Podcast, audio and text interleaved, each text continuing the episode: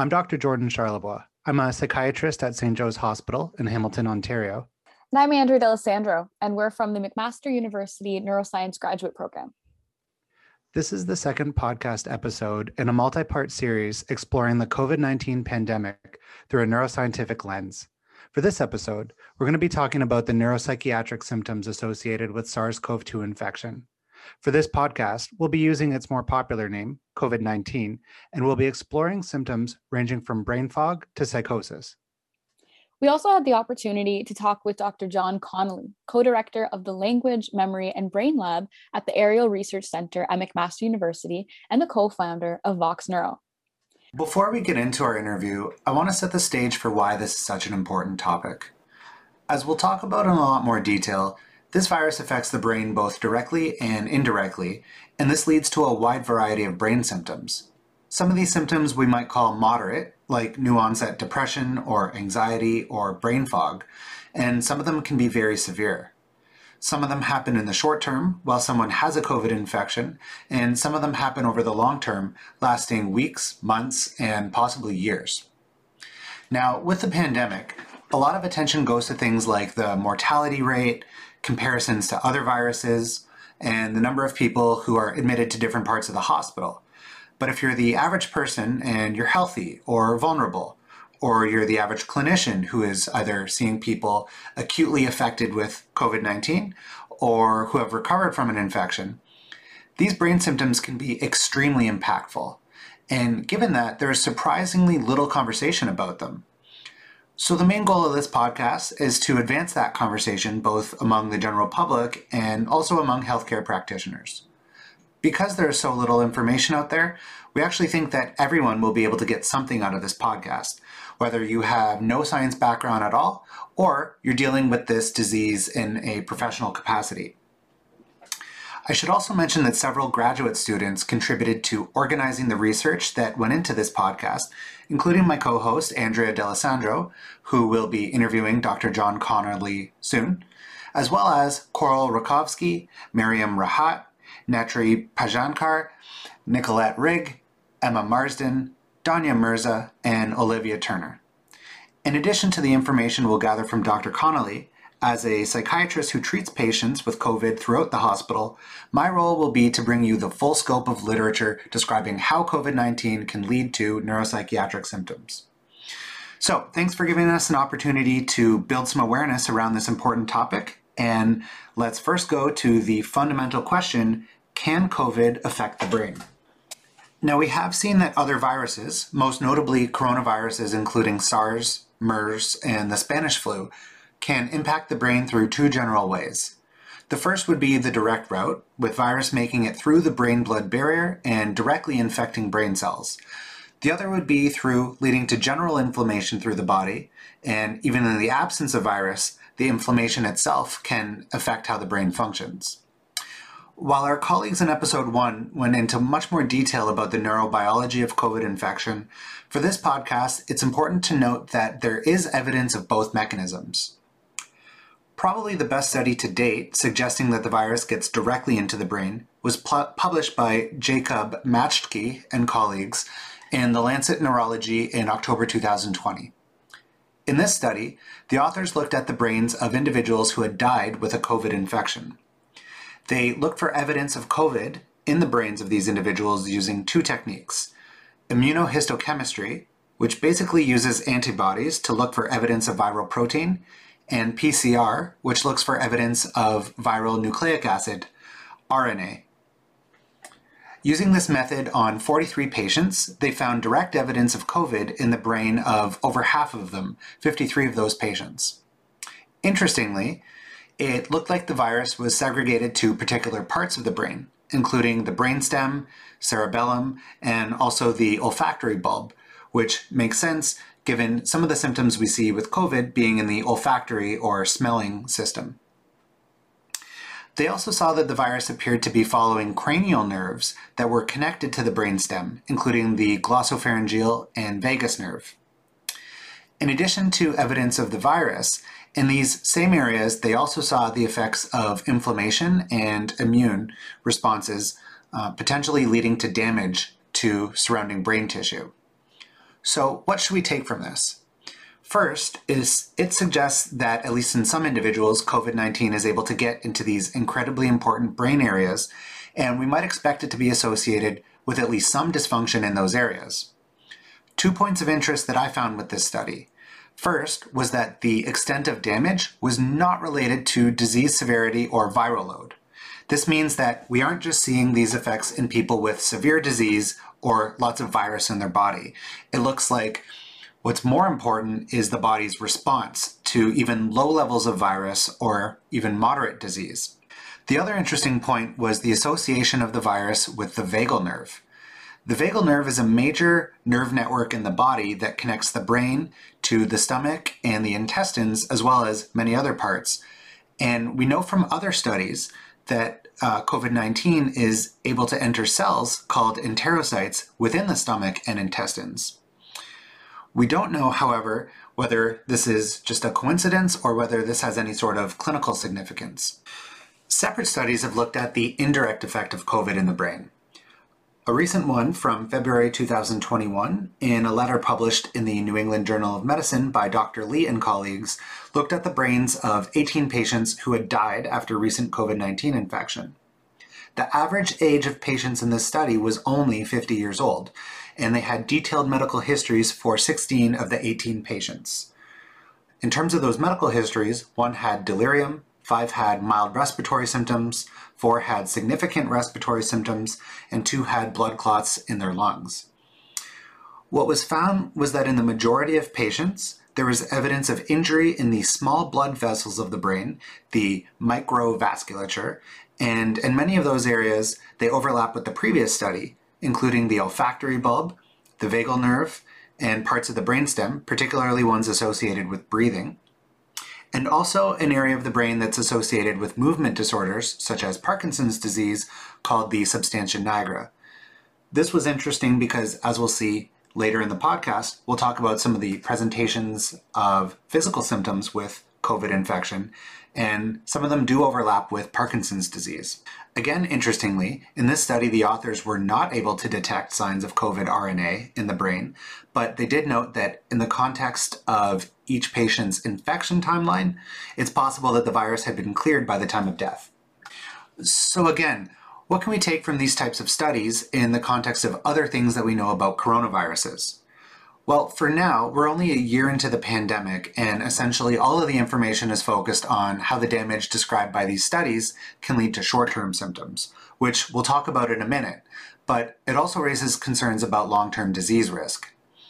In general, we know that this type of inflammation, this type of damage to blood vessels, and this type of stress to the brain can be associated with severe neurocognitive disorders such as Alzheimer's dementia and Parkinson's disease.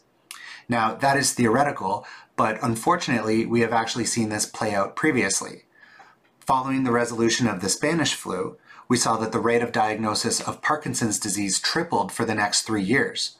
Now, as scientists and clinicians, we're going to be watching this very carefully, but for now, we can focus on understanding the acute effects of the virus. So, let's go back to Andrea, who is with Dr. Connolly, so that we can discuss some of those. Dr. Connolly, thank you so much for joining me here today. Thank you for the invitation. It's a pleasure to be here. So, the topic of our podcast is COVID 19 and the brain, and we're honored to pick your brain today about that topic. So, without further ado, Dr. Connolly, would you go ahead and just tell us a bit about your background on your work and your company, Vox Neuro? Sure. Now, my background extends back to my master's degree, which was in pharmacology, behavioral pharmacology. Mm-hmm. Then I moved from, that was in Canada. I had moved up from the States. I then moved to uh, England. And I did what was then referred to as, as uh, behavioral physiology, psychophysiology. Uh, neuroscience was a term that had not yet been invented. And in jumping then several decades, in the early 90s, we began using uh, both fMRI. We'd been using CTs, but they weren't much use but uh, for what we were looking at, I should say. Uh, but we were doing some MRI work. Even in England, I'd done electroencephalography, EEG mm-hmm. work, especially evoked potentials. And I knew their value, where you get entire departments of clinical neurophysiology that really can assess people. And given that its its ability to look at timing of brain function, cognitive function, but also physiological function like motor responses. Mm-hmm. It just was of more use to me generally than functional MRI. So it was in the early 90s that we first tested a patient that had been diagnosed in the usual fashion, which is what was was called, is called consensus diagnosis. It means that several health professionals, usually medical people, will look at a patient and declare that this looks to me like what and what I was studying was vegetative state. Mm-hmm. Also now called unresponsive wakefulness syndrome. Uh, so at any rate, uh, I always wondered how accurate it was because you would get people emerge from that despite the diagnosis. So we tested some of them. And uh, the first person we tested was diagnosed by people that were fully qualified in neurology and physiatry. And they said classic vegetative state. And we tested this person, and he showed a range of what are called event related potentials. And these are particular type of brain responses that are linked to things as basic as paying attention, the ability to concentrate, uh, right up to things like semantic comprehension. So you can really look at a range of these things. And we demonstrated that that young fellow who had been assaulted and uh, stabbed in the head and uh, that he wasn't in a vegetative state because his cognition was fine. It was his the ability of his brain to control his body and demonstrate mm. that he was there. He couldn't do anything, not even blink. At wow. least one eye couldn't blink, so they temporarily sutured it shut. Point is, he received rehab, which was not the plan. He was going to be triaged and then go to palliative care until he passed away. So he received treatment and he responded to it very, very well. He never spoke again because of where the injury was. It was in Broca's area, left dorsolateral prefrontal cortex. Uh, but otherwise, he walked out of the hospital. Uh, he went back to a life that he had. So that really encouraged us. So fast forward, we've we kept doing that work. I moved a few times and, and moved to Hamilton, and we've tested uh, some other patients. So one of whom is mentioned on our webpage, uh, and we're still following him 10 years after we tested him because he was diagnosed by Jane Gillette. Uh, she started life as a speech language pathologist, then got a neurology degree and she diagnosed this person not using consensus diagnosis. He, she used a structured behavioral interview uh, or attempted interview, but a structured test. And uh, she said, classic vegetative state. Except she knew, she really helped recruit me here. Uh, she knew what I was on about. She said, now it's your turn. And again, we tested him and he showed everything. Some of them were very, very delayed responses, which is critical to know, which again is sort of the value of these events related potentials mm-hmm. because you mm-hmm. get millisecond timing. But he showed everything. It was really quite remarkable. It was he was thoroughly intact. His memory was good. Everything. He just couldn't show the responses. We interviewed him. We have tape recordings of interviews with him where he was speaking and that sort of thing. He was he's learning to walk again. It's a very slow recovery this idea of people recovering um, within a year or two, and that's as far as they'll go, is mm-hmm. absolutely incorrect in some cases. So it's worth pursuing it. So that's the background. And the issue is that we've, when I first, very early, I think it was in January or February, there were a couple of very low key papers, not big impact journals. Uh, and one was Neurology uh, Today, and that was some of it was from China and some of it was from Italy. And one article I remember vividly was that neurology, Italian neurologists warned their American colleagues this coronavirus has strong, very strong neurological consequences. And I said, we might want to keep an eye on this because they kept calling it brain fog. They still do, mm-hmm. which is not a, the best descriptive. I mean, it, it doesn't capture anything. But uh, but at any rate, I, I wrote a couple of white papers for the company. But we then just waited, and what then became apparent was it wasn't just an acute part of the illness; that there were people not getting over this, and uh, so they would be, let's say, over the initial acute virus, but but they still had the symptoms. that's when we started testing. It's a slow process, but we have tested. The number keeps changing, but I, if it's a dozen, it's only just. But what I can say is that uh, these measures, which are objective, that's that's the big thing we talk about. Because even though one of my oldest friends is an, a very good neuropsychologist, he'd be the first to say he can only go so far with it because if the person cannot communicate, or if it's just a very subjective opinion. He was actually the patient that was stabbed in the head that I first mentioned, was his patient. And he said, I can't do anything with this person. You try it. And I was just in the early stages of trying to do this. And uh, so we did, and it worked out very, very positively. And also, they don't vary by subjective opinion. It's like, mm-hmm. how quickly are you processing something? How large is your brain response to it? They're just objective measures. If any one of the people on this call were to slip on some ice uh, and hit their elbow, and they come to see a physician, and the physician, she says, How much pain are you in? And you might say, mm, Five out of 10. Somebody else might say nine out of 10, even if we could make it metric. This doesn't do that. This will tell you, you know, what the consequences are to this injury.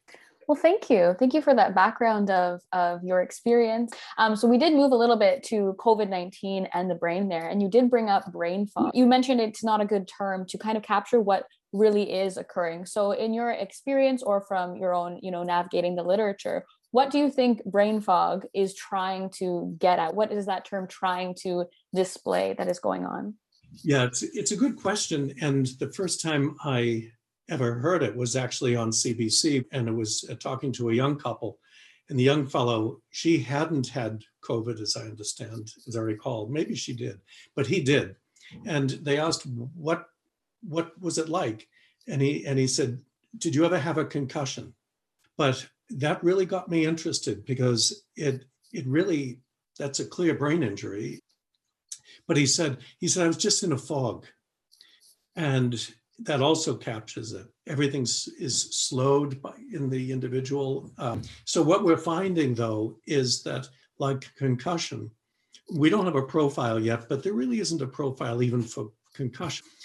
The brain is is uh, I like to say it's it's unnecessarily complex. Mm-hmm. Uh, it it is very complicated uh, mechanism, but nonetheless, uh, it brain fog will encapsulate a whole range of things, including just basic issues like balance. Uh, it, there's one fellow from CNN who most of his symptoms were what, at least in psychiatry, is often referred to as soft neurological signs. And that means a certain awkwardness, clumsiness. And he said that he found he was like dining with someone and he knocked over a glass of wine. And, and he said, and one couldn't believe him. He's very exact he said, I don't do that sort of thing. Yeah. And another one, he was walking home, he said, from getting his groceries. He lives in New York, I think. And he fell on the sidewalk. Uh, and he looked back, as people always do, at the sidewalk. He said it was perfectly flat. Mm. There was hmm. no problem. So you get that even in, and he was suffering from post COVID. So you get that. And then you get a range of not being able to attend to things. Certainly, concentration suffers. Right. And then, by virtue of that, you'll get memory problems. Uh, mm-hmm. Uh, so you'll remember. It's not long-term memory. You'll remember your family, etc. But you will have working memory problems, which is why very early on in both Chinese studies and Italian studies, they talked about dysexecutive syndrome, that they found that, that the executive function in cognition, which is a a catch-all a little bit. It, it, it, encapsulates a number of different functions, but it was something that was suffering greatly. People just couldn't get organized. They, there was no flexible thinking. It really captures all of that. Jordan, do you know of any other studies that have looked at brain fog and associated symptoms? Yeah, thanks, Andrea. There are several studies that have tried to look at brain fog associated with COVID. One of the limitations here is that we don't have a formal definition of brain fog. The White House recently proposed PASC, PASC, post-acute sequelae of SARS-CoV-2 infection, but there are other issues to consider that make this difficult. For one, we already know that severe illness in general can lead to symptoms of cognitive impairment. In the most severe cases, we have a thing that we label post ICU syndrome for people who were in an intensive care unit, but we see that this brain fog actually happens across the board, regardless of how sick someone is. In fact, while men are more likely to go to the ICU with COVID, women and children are more likely to suffer brain fog. So it looks like at least part of this is more related to the virus and less related to going to the ICU. So again, how do we sort this out? I'll first mention this interesting study by Hampshire et al., pre preprint published in medRxiv, where they looked at 84,000 participants who signed up for an online intelligence test. They were told that the purpose of the test was to identify their cognitive strengths. After the assessment, they took a questionnaire regarding suspected or confirmed COVID 19 status, as well as other elements of their education, age, background, etc. What the authors found when they looked at the scores was that individuals who had recovered from confirmed COVID 19 infection had significantly lower scores. This showed evidence of cognitive deficits when compared against their peers. Interestingly, the difference in scores was not accounted for by differences in age, education, or other demographic or socioeconomic factors. Now, the limitation here is that this was a survey that anyone could sign up for, and it was not neuro, uh, formal neuropsychiatric testing. But to some extent, this might better speak to how people are experiencing their symptoms outside of the laboratory setting. And it looks like there's a signal for cognitive impairment in people who are trying to score as best as they can. Changing gears to a very large peer reviewed study, the NIH published a review of long COVID in March 2021 where they looked at over 300 published papers from across the world trying to sort out what sort of trends emerge when we look at long COVID symptoms. Now, most studies show that around 20 to 30% of people experience some form of symptom lasting at least two months following the so-called resolution of their infection. For individuals who required oxygen therapy at any point, that number goes from 20 to 30% to 90% what sorts of noteworthy trends come out of these studies? Well, as Dr. Connolly discussed, the most common symptoms are fatigue and persistent levels of cognitive impairment, which can mean confusion, clumsiness, memory problems, and difficulty with attention. In this paper, of the people who experienced these long-term symptoms lasting several months, about a third of them experienced new onset of anxiety or depressive symptoms, and we'll talk about some papers later on which show similar numbers. The other thing that stood out to me was something that was mentioned in the NIH article, but more thoroughly described by Salmon-Ceron and colleagues in the Journal of Infection 2020. More than half of people who have these long-term symptoms actually go through a symptom-free period following infection. And again, these are across all age groups and all severities, not just people who ended up in the hospital. So what's the take home from these studies? If you recover from COVID, there's a good chance, something like 10 to 30% according to the NIH study, that you're going to develop some sort of ongoing neuropsychiatric symptom, most likely fatigue, but potentially also brain fog, depression, and anxiety. And this is regardless of whether you're somebody who has struggled with these things in the past.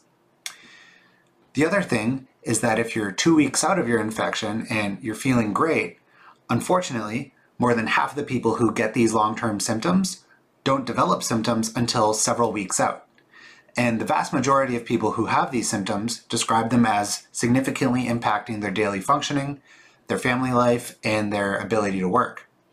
Now, I know Dr. Connolly can actually speak to measuring the effects of some of these symptoms at the level of the brain. So let's get back to Andrea for more of the interview. Do you have any speculations about how these symptoms are related to the virus itself?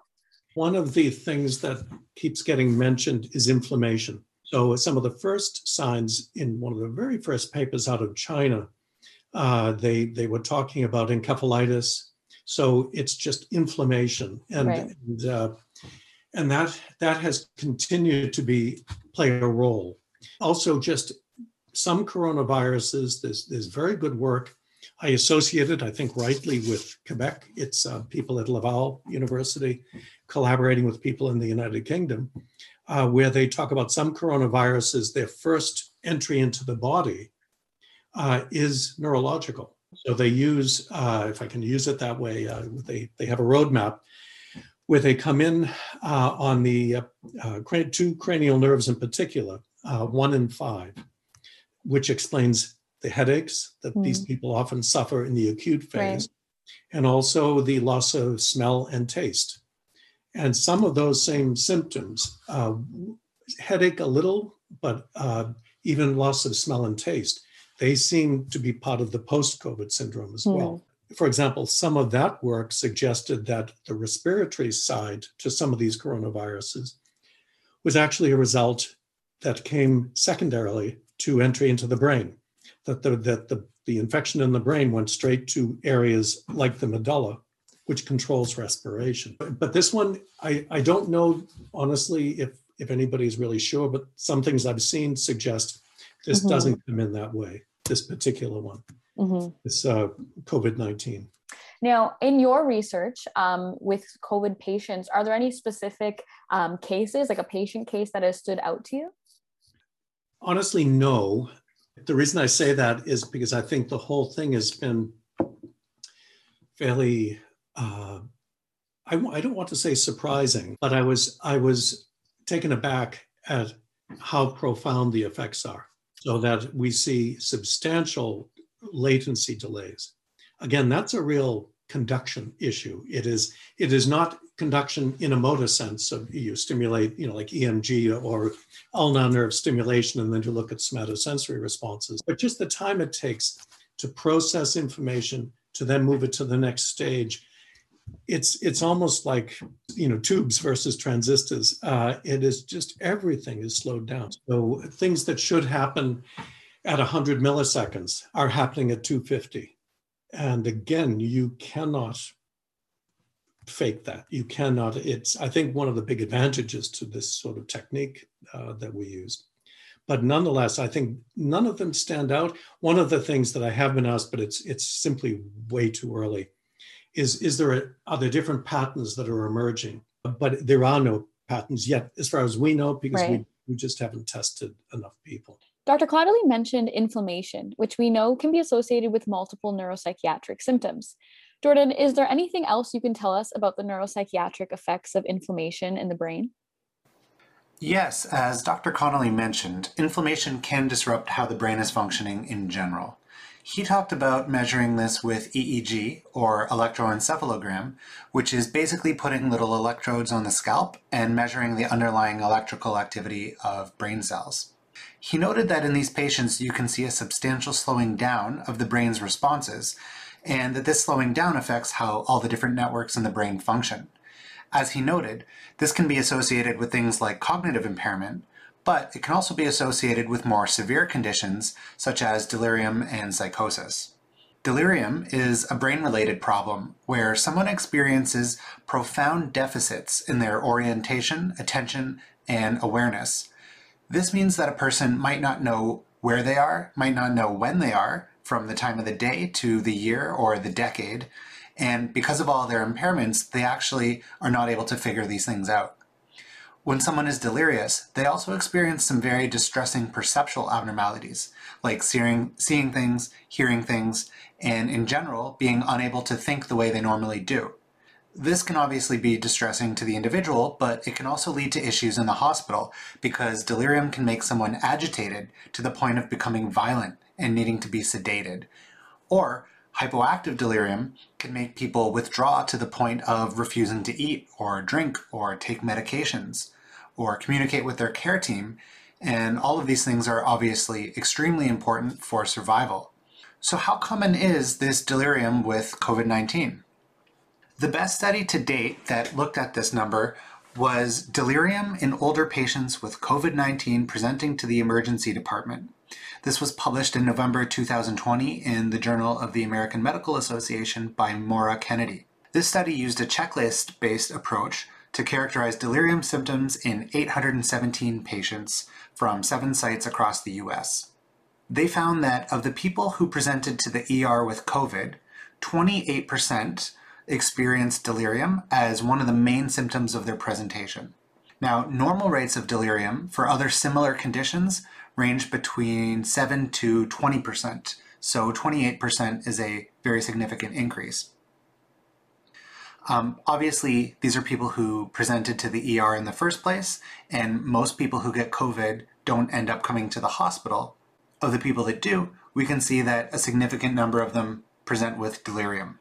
There was another study published in the Archives of Gerontology and Geriatrics in March 2021 called Delirium and Mortality in Coronavirus Disease 2019, a systematic review and meta-analysis by Raymond Pranata and colleagues. These authors uh, took a bunch of peer-reviewed studies um, that looked for COVID status, delirium, and mortality, meaning dying, um, and they ended up looking at nine studies, which covered almost 4,000 patients. The authors found a 27% delirium rate, which was similar to the 28% that I talked about in the last study. And interestingly, they noted that delirium did not appear to be significantly related to other medical comorbidities like dementia. To the clinicians listening, one interesting note from the study was they found that for every one milligram per liter increase in CRP, that's C-reactive protein, which is a general marker for inflammation in the body, for every one milligram per liter increase, there was a 1% increase in the risk of delirium. Again, this is kind of a secondary outcome of the study, so we take it with a grain of salt, but it does suggest that there is some sort of connection between the general degree of inflammation and the likelihood of developing a delirium. So we get this increased rate of delirium, and it's obviously distressing, but how serious can it be? This same study that was looking at delirium and mortality risk found that delirium itself increased the odds of dying by an odds ratio of 2.39, meaning it more than doubled the odds of dying. For the statistics aficionados, the confidence interval here was 1.6 to 3.5. Um, but we might imagine that this relationship could be driven by a third variable, like disease severity. You know, people with more severe disease are more likely to get delirium, and separately, maybe they're more likely to die. So the authors did a subgroup analysis and delirium still ended up being an independent risk factor for dying with a similar odds ratio of 2.12, so again, roughly doubling the odds. So what do we take from this? I would say these studies strongly suggest COVID-19 greatly increases the rate of delirium, and this was in keeping with many other studies, and that this delirium in and of itself is likely a risk factor for mortality. So we should all be aware of that. Now, what about the delirium itself? Delirium can happen in many different medical conditions. Is there anything unique about the delirium that presents with COVID-19? There were two studies that referenced this, both completed by groups at Mass General and Harvard, and I include them here because they're shockingly close to trends that we feel like we've been seeing on the inpatient units. The first study is Delirium in COVID-19, a case series and exploration of potential mechanisms for central nervous system involvement by Dr. Beach and colleagues in General Hospital Psychiatry, Volume 65. The second study is NeuroCovid Pharmacological Recommendations for Delirium Associated with COVID-19, and that study was in Psychosomatics November 2020 by Dr. Baller and colleagues. And I'll throw back to this one later, so um, probably remember this one. In the two studies, the authors talk again about the increased prevalence of delirium, and they also review a case series that they've been following where they break down the individual symptoms of delirium. In terms of physical presentation, these authors noted a much higher than expected frequency of a symptom called clonus, which is almost like a tremor or a spasming sort of symptom that you can elicit on a physical exam. Um, this was observed in all but one patient. They also described patients suffering from a sort of rigidity throughout their bodies, almost like a Parkinson's disease, and this was not associated with any sort of medical interventions that might be thought to cause this. In one series, they noted that at one point, all patients, every patient stopped eating and taking anything by mouth. They then went on to speak less and less to the point of becoming fully mute. And while this was going on, several of the patients also displayed a complete loss of spontaneous movement. This was very striking because We have seen patients like this in our own hospitals, and earlier in the podcast, uh, we talked separately about finding evidence of COVID and COVID related inflammation in areas of the brain that related to things like initiating activity. That can be movement, speaking, even thinking in some cases. And this is the same region that's associated with Parkinson's disease. Separately, we talked about how with prior coronavirus pandemics, we also saw an increase in the rate of diagnosis of Parkinson's disease in the ensuing few years. Now, those authors are still following their patients, but I can say uh, anecdotally from most of the people that I've seen in this very unusual state, um, most of them gradually got better over a period of weeks to months. And that brings up a good point. We've mentioned delirium in the context of mortality, but what about the people who go on to recover? We found one study published in Nature Neuropsychopharmacology by Dr. Jaywant and colleagues, February 2021, where neuropsychologists followed 57 patients who were recovering from COVID 19 on a rehabilitation unit. All of the patients were at least six weeks out from their initial COVID presentation, and 90% of them had been diagnosed with a delirium at some point. When the neuropsychologist did um, psychological testing on the patients, almost 90% showed significant deficits when compared to their peers. These deficits were most pronounced in working memory, followed by set shifting, followed by attention, and then processing speed. And this actually seems to be in keeping with what we talked about with long COVID previously. Um, again, as we've seen with previous studies, these deficits were also not predicted by the disease severity or the length of whatever medical intervention they had. So, whether you were intubated for a long time in the ICU or you just required some oxygen on the floor, if you developed delirium, you were at the same risk of having these cognitive deficits. So, in summary, here, it looks like COVID 19 can greatly increase someone's chances of developing delirium, in some cases as high as 20 to 30%. And the development of delirium might be independently associated with an increased odds of dying. And the delirium itself, in some cases at least, can be quite striking, presenting with features that resemble Parkinson's disease, along with the loss of eating, speaking, and even moving. Now, for the clinicians listening out there, it's worth noting that while this presentation might resemble a movement order that we might be more familiar with called catatonia, it actually doesn't seem to behave like catatonia or respond to the normal treatments for catatonia. For treatment recommendations for delirium, I would recommend checking out that article in Psychosomatics, where the authors go over uh, a set of treatment guidelines which starts with melatonin as the first line treatment, followed by alpha antagonists, including dexmedetomidine and clonidine, followed by, in the case of hyperactive delirium, antipsychotics. But getting back to the general issue with COVID 19 and inflammation in the brain, another thing that I look out for is psychosis. Now, psychosis is another brain condition wherein somebody can maintain their orientation, their attention, and their awareness, but they experience symptoms like auditory or visual hallucinations, so seeing things and hearing things. They experience delusions, which are fixed beliefs that we wouldn't normally have, so things like believing people are watching you or wanting to kill you. And also thought disorder, which is an inability to think about things in our usual organized fashion. Now, there were fewer studies looking at psychosis. Most of them were case series of one to two dozen patients. Um, the concerning point that I took away from these case series was the number of people getting diagnosed with psychosis who had no prior history of any psychiatric symptoms.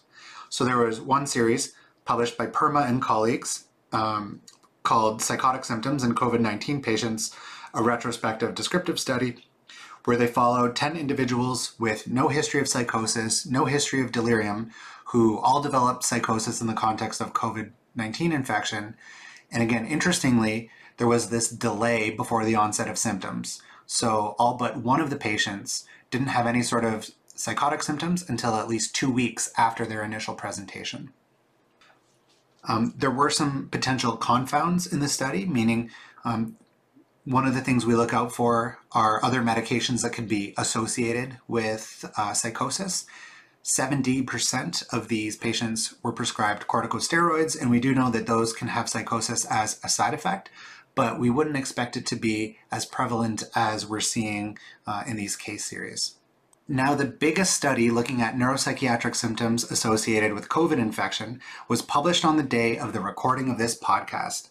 The study is called Six Month Neurological and Psychiatric Outcomes in 236,379 Survivors of COVID 19, a retrospective cohort, cohort study using electronic health records. It was published by Maxime Taquet and colleagues in The Lancet in April 2021. This was a giant study that looked at essentially a quarter of a million people who had gone through a network of American healthcare providers over several months during the pandemic.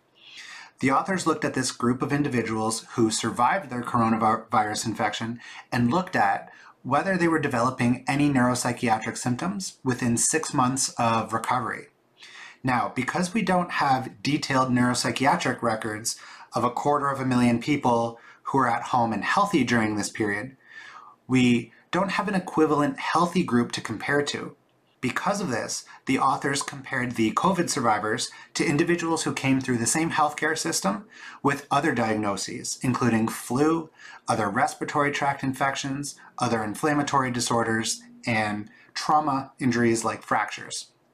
These groups were separated in the comparison. So, you know, COVID versus the flu, COVID versus other respiratory infections, COVID versus other inflammatory, inflammatory disorders, etc. This study is not only important because of the sheer size of it, but also because I think it informs a lot of the public discussion that happens around the risk of COVID. Whereas a lot of the discussion I see revolves around concerns about older individuals or frail individuals, this study looked at everyone, inpatient and outpatient, and the average age was only 46 years old. The average age of uh, patients in this study who ended up needing to go to the hospital was only 57 years old. So that's something that I think steers us away from this discussion about frail or older individuals and more towards what can the general public expect in the context of COVID infections. So let's look at the results of the study. Across all 236,000 patients who recovered from COVID, the incidence of neuropsychiatric symptoms at six months was 34%. That's around 80,000 people. Of those roughly 80,000 people, about half of them had no history at all of any cognitive, neurological, or psychiatric complaints. Now, that 34% number is for everybody across the entire study, for patients who didn't even need to go to the hospital, which was most of them, the number was 31%. So, roughly one in three people who had sufficiently mild COVID infections to the extent that they didn't need to go to the hospital were likely to develop some sort of diagnosable psychiatric symptom within the next six months. For people that had more significant infections, the rates increase. So, for patients who had to go to the hospital, the rate goes up to 38% uh, patients who had to go to the intensive care unit, the rate was 46%, so roughly half of people who go to the ICU. And for patients who experience delirium, the rate is 62%. And again, for about half of the people in each category, none of them had any prior conditions. What happens if we try to break this down into specific psychiatric conditions? If we lump together all of the psychiatric conditions, including diagnosable mood disorders like depression and bipolar, anxiety disorders, and also psychosis, we see that the COVID infection rate increases by about 23% in people who didn't need to go to the hospital, 34% for people that went to the hospital, and 73% for people who suffered a delirium. Now, let's break this down into specific disorders. Mood disorders and anxiety disorders are already very prevalent, so even a small percentage increase in the rate of these disorders in the general population translates into a huge number. They were similar enough in this study that I can round them together, um, but the increase in mood disorders and also separately in anxiety disorders for people who didn't need to go to the hospital was about 20%. That number increases to about 50% in the people that ended up getting significant symptoms like delirium.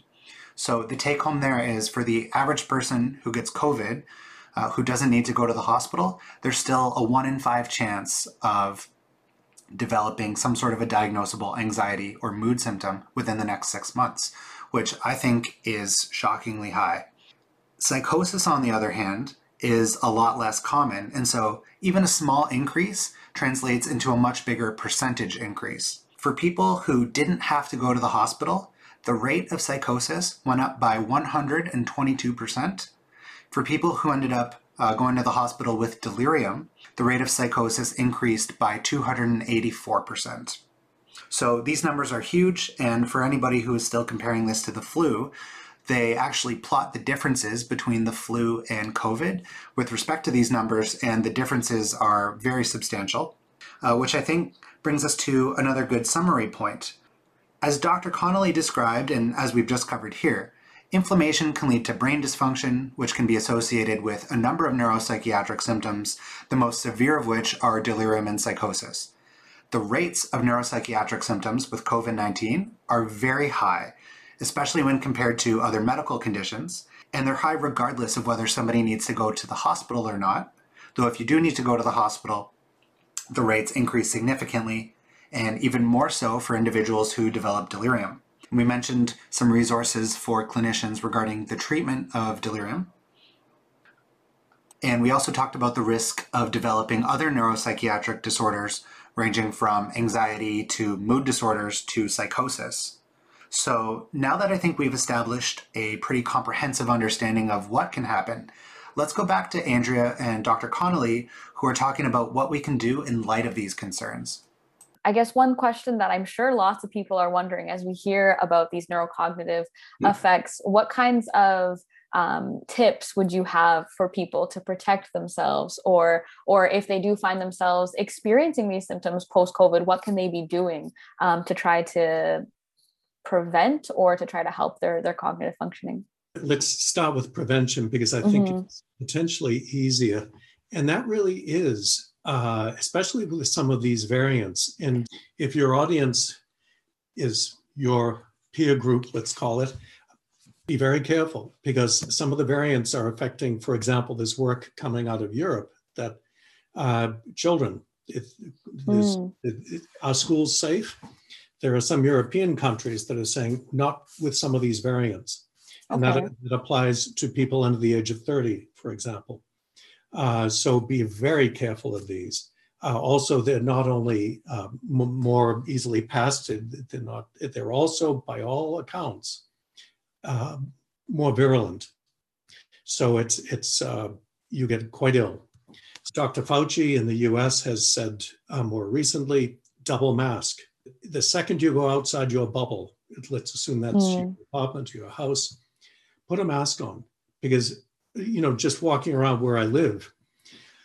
I'll go for a walk. I'll go for a walk in a little while because it's quite sunny. Um, but uh, but I wear a mask because I I don't know who I'll meet. It might be somebody I know. We both know to talk at a distance so that uh, I forget where they were. It was someplace like MIT, Caltech, uh, where they had, they simulated mechanically. So, it, like I say, it was MIT or Caltech, um, a coughing machine. And they could produce different vapors and, and droplets. And they found that unmasked, uh, the average cough traveled with the droplets, traveled 12 feet. Then with a uh, material mask, they traveled about six feet. And then with proper masking, it really did, it just went like uh, two or three feet, but it floats and the trajectory of it uh, dropping off was was very much slower than you know full-fledged drops it is the mist is what's uh, so right. I would just say, just be super careful. Wear a mask mm-hmm. everywhere. Uh, don't congregate unless you're outside, distanced in a high wind, and um, and I even heard someone say, embarrassed on the radio. They said it was different people like this talking. They they, they were not just uh, call-ins, and um, someone says, I admit that I walk by people, and I admit I hold my breath. And the expert they were speaking to said, Oh, sure, so do I. But just be very mm-hmm. careful. And in terms of what to do with the symptoms if you find yeah. them, that's very difficult. I there was an article, I forget where I saw this, but it was uh, it, it's less relevant where I saw it. It might somebody sent it to me.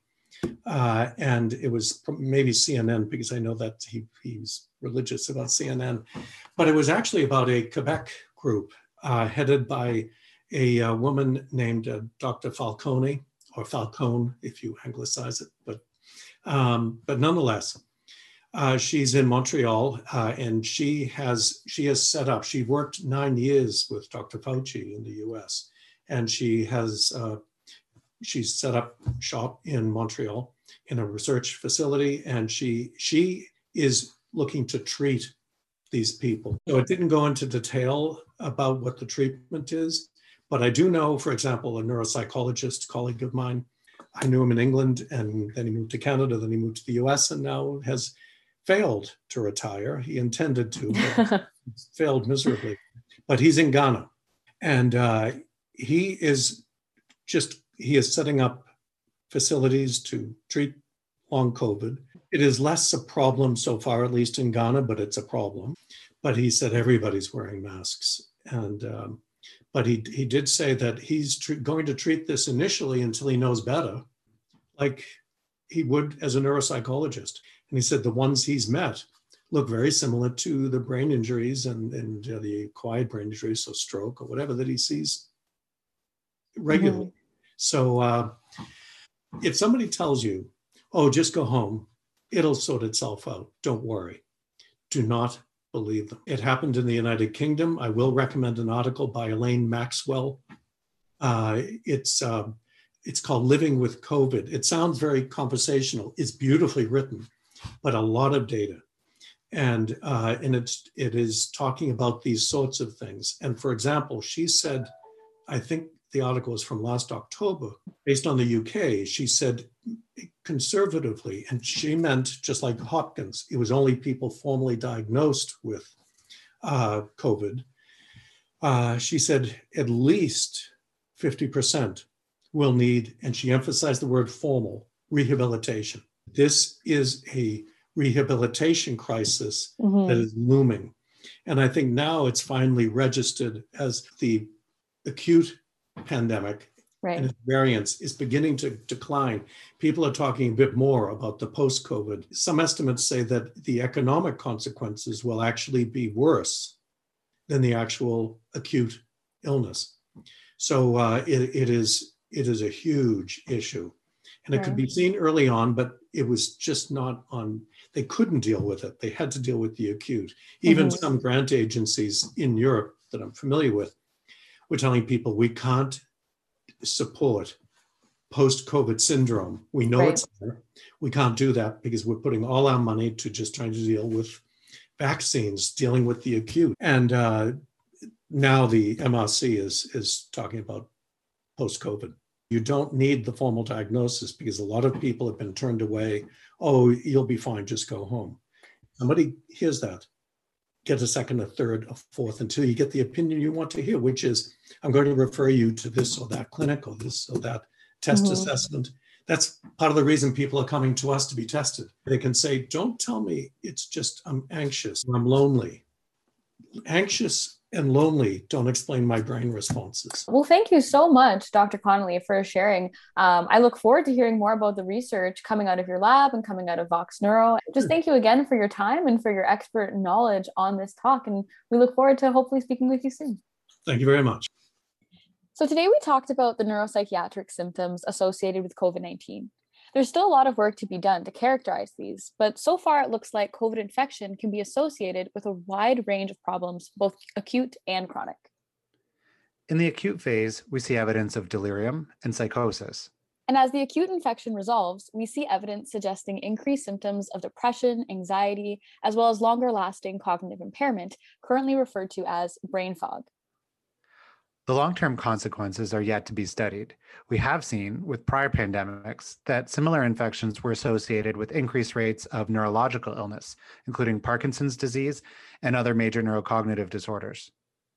While a lot of attention has gone towards other aspects of COVID infection, we hope that the take home message from this podcast will be to raise awareness about these important symptoms.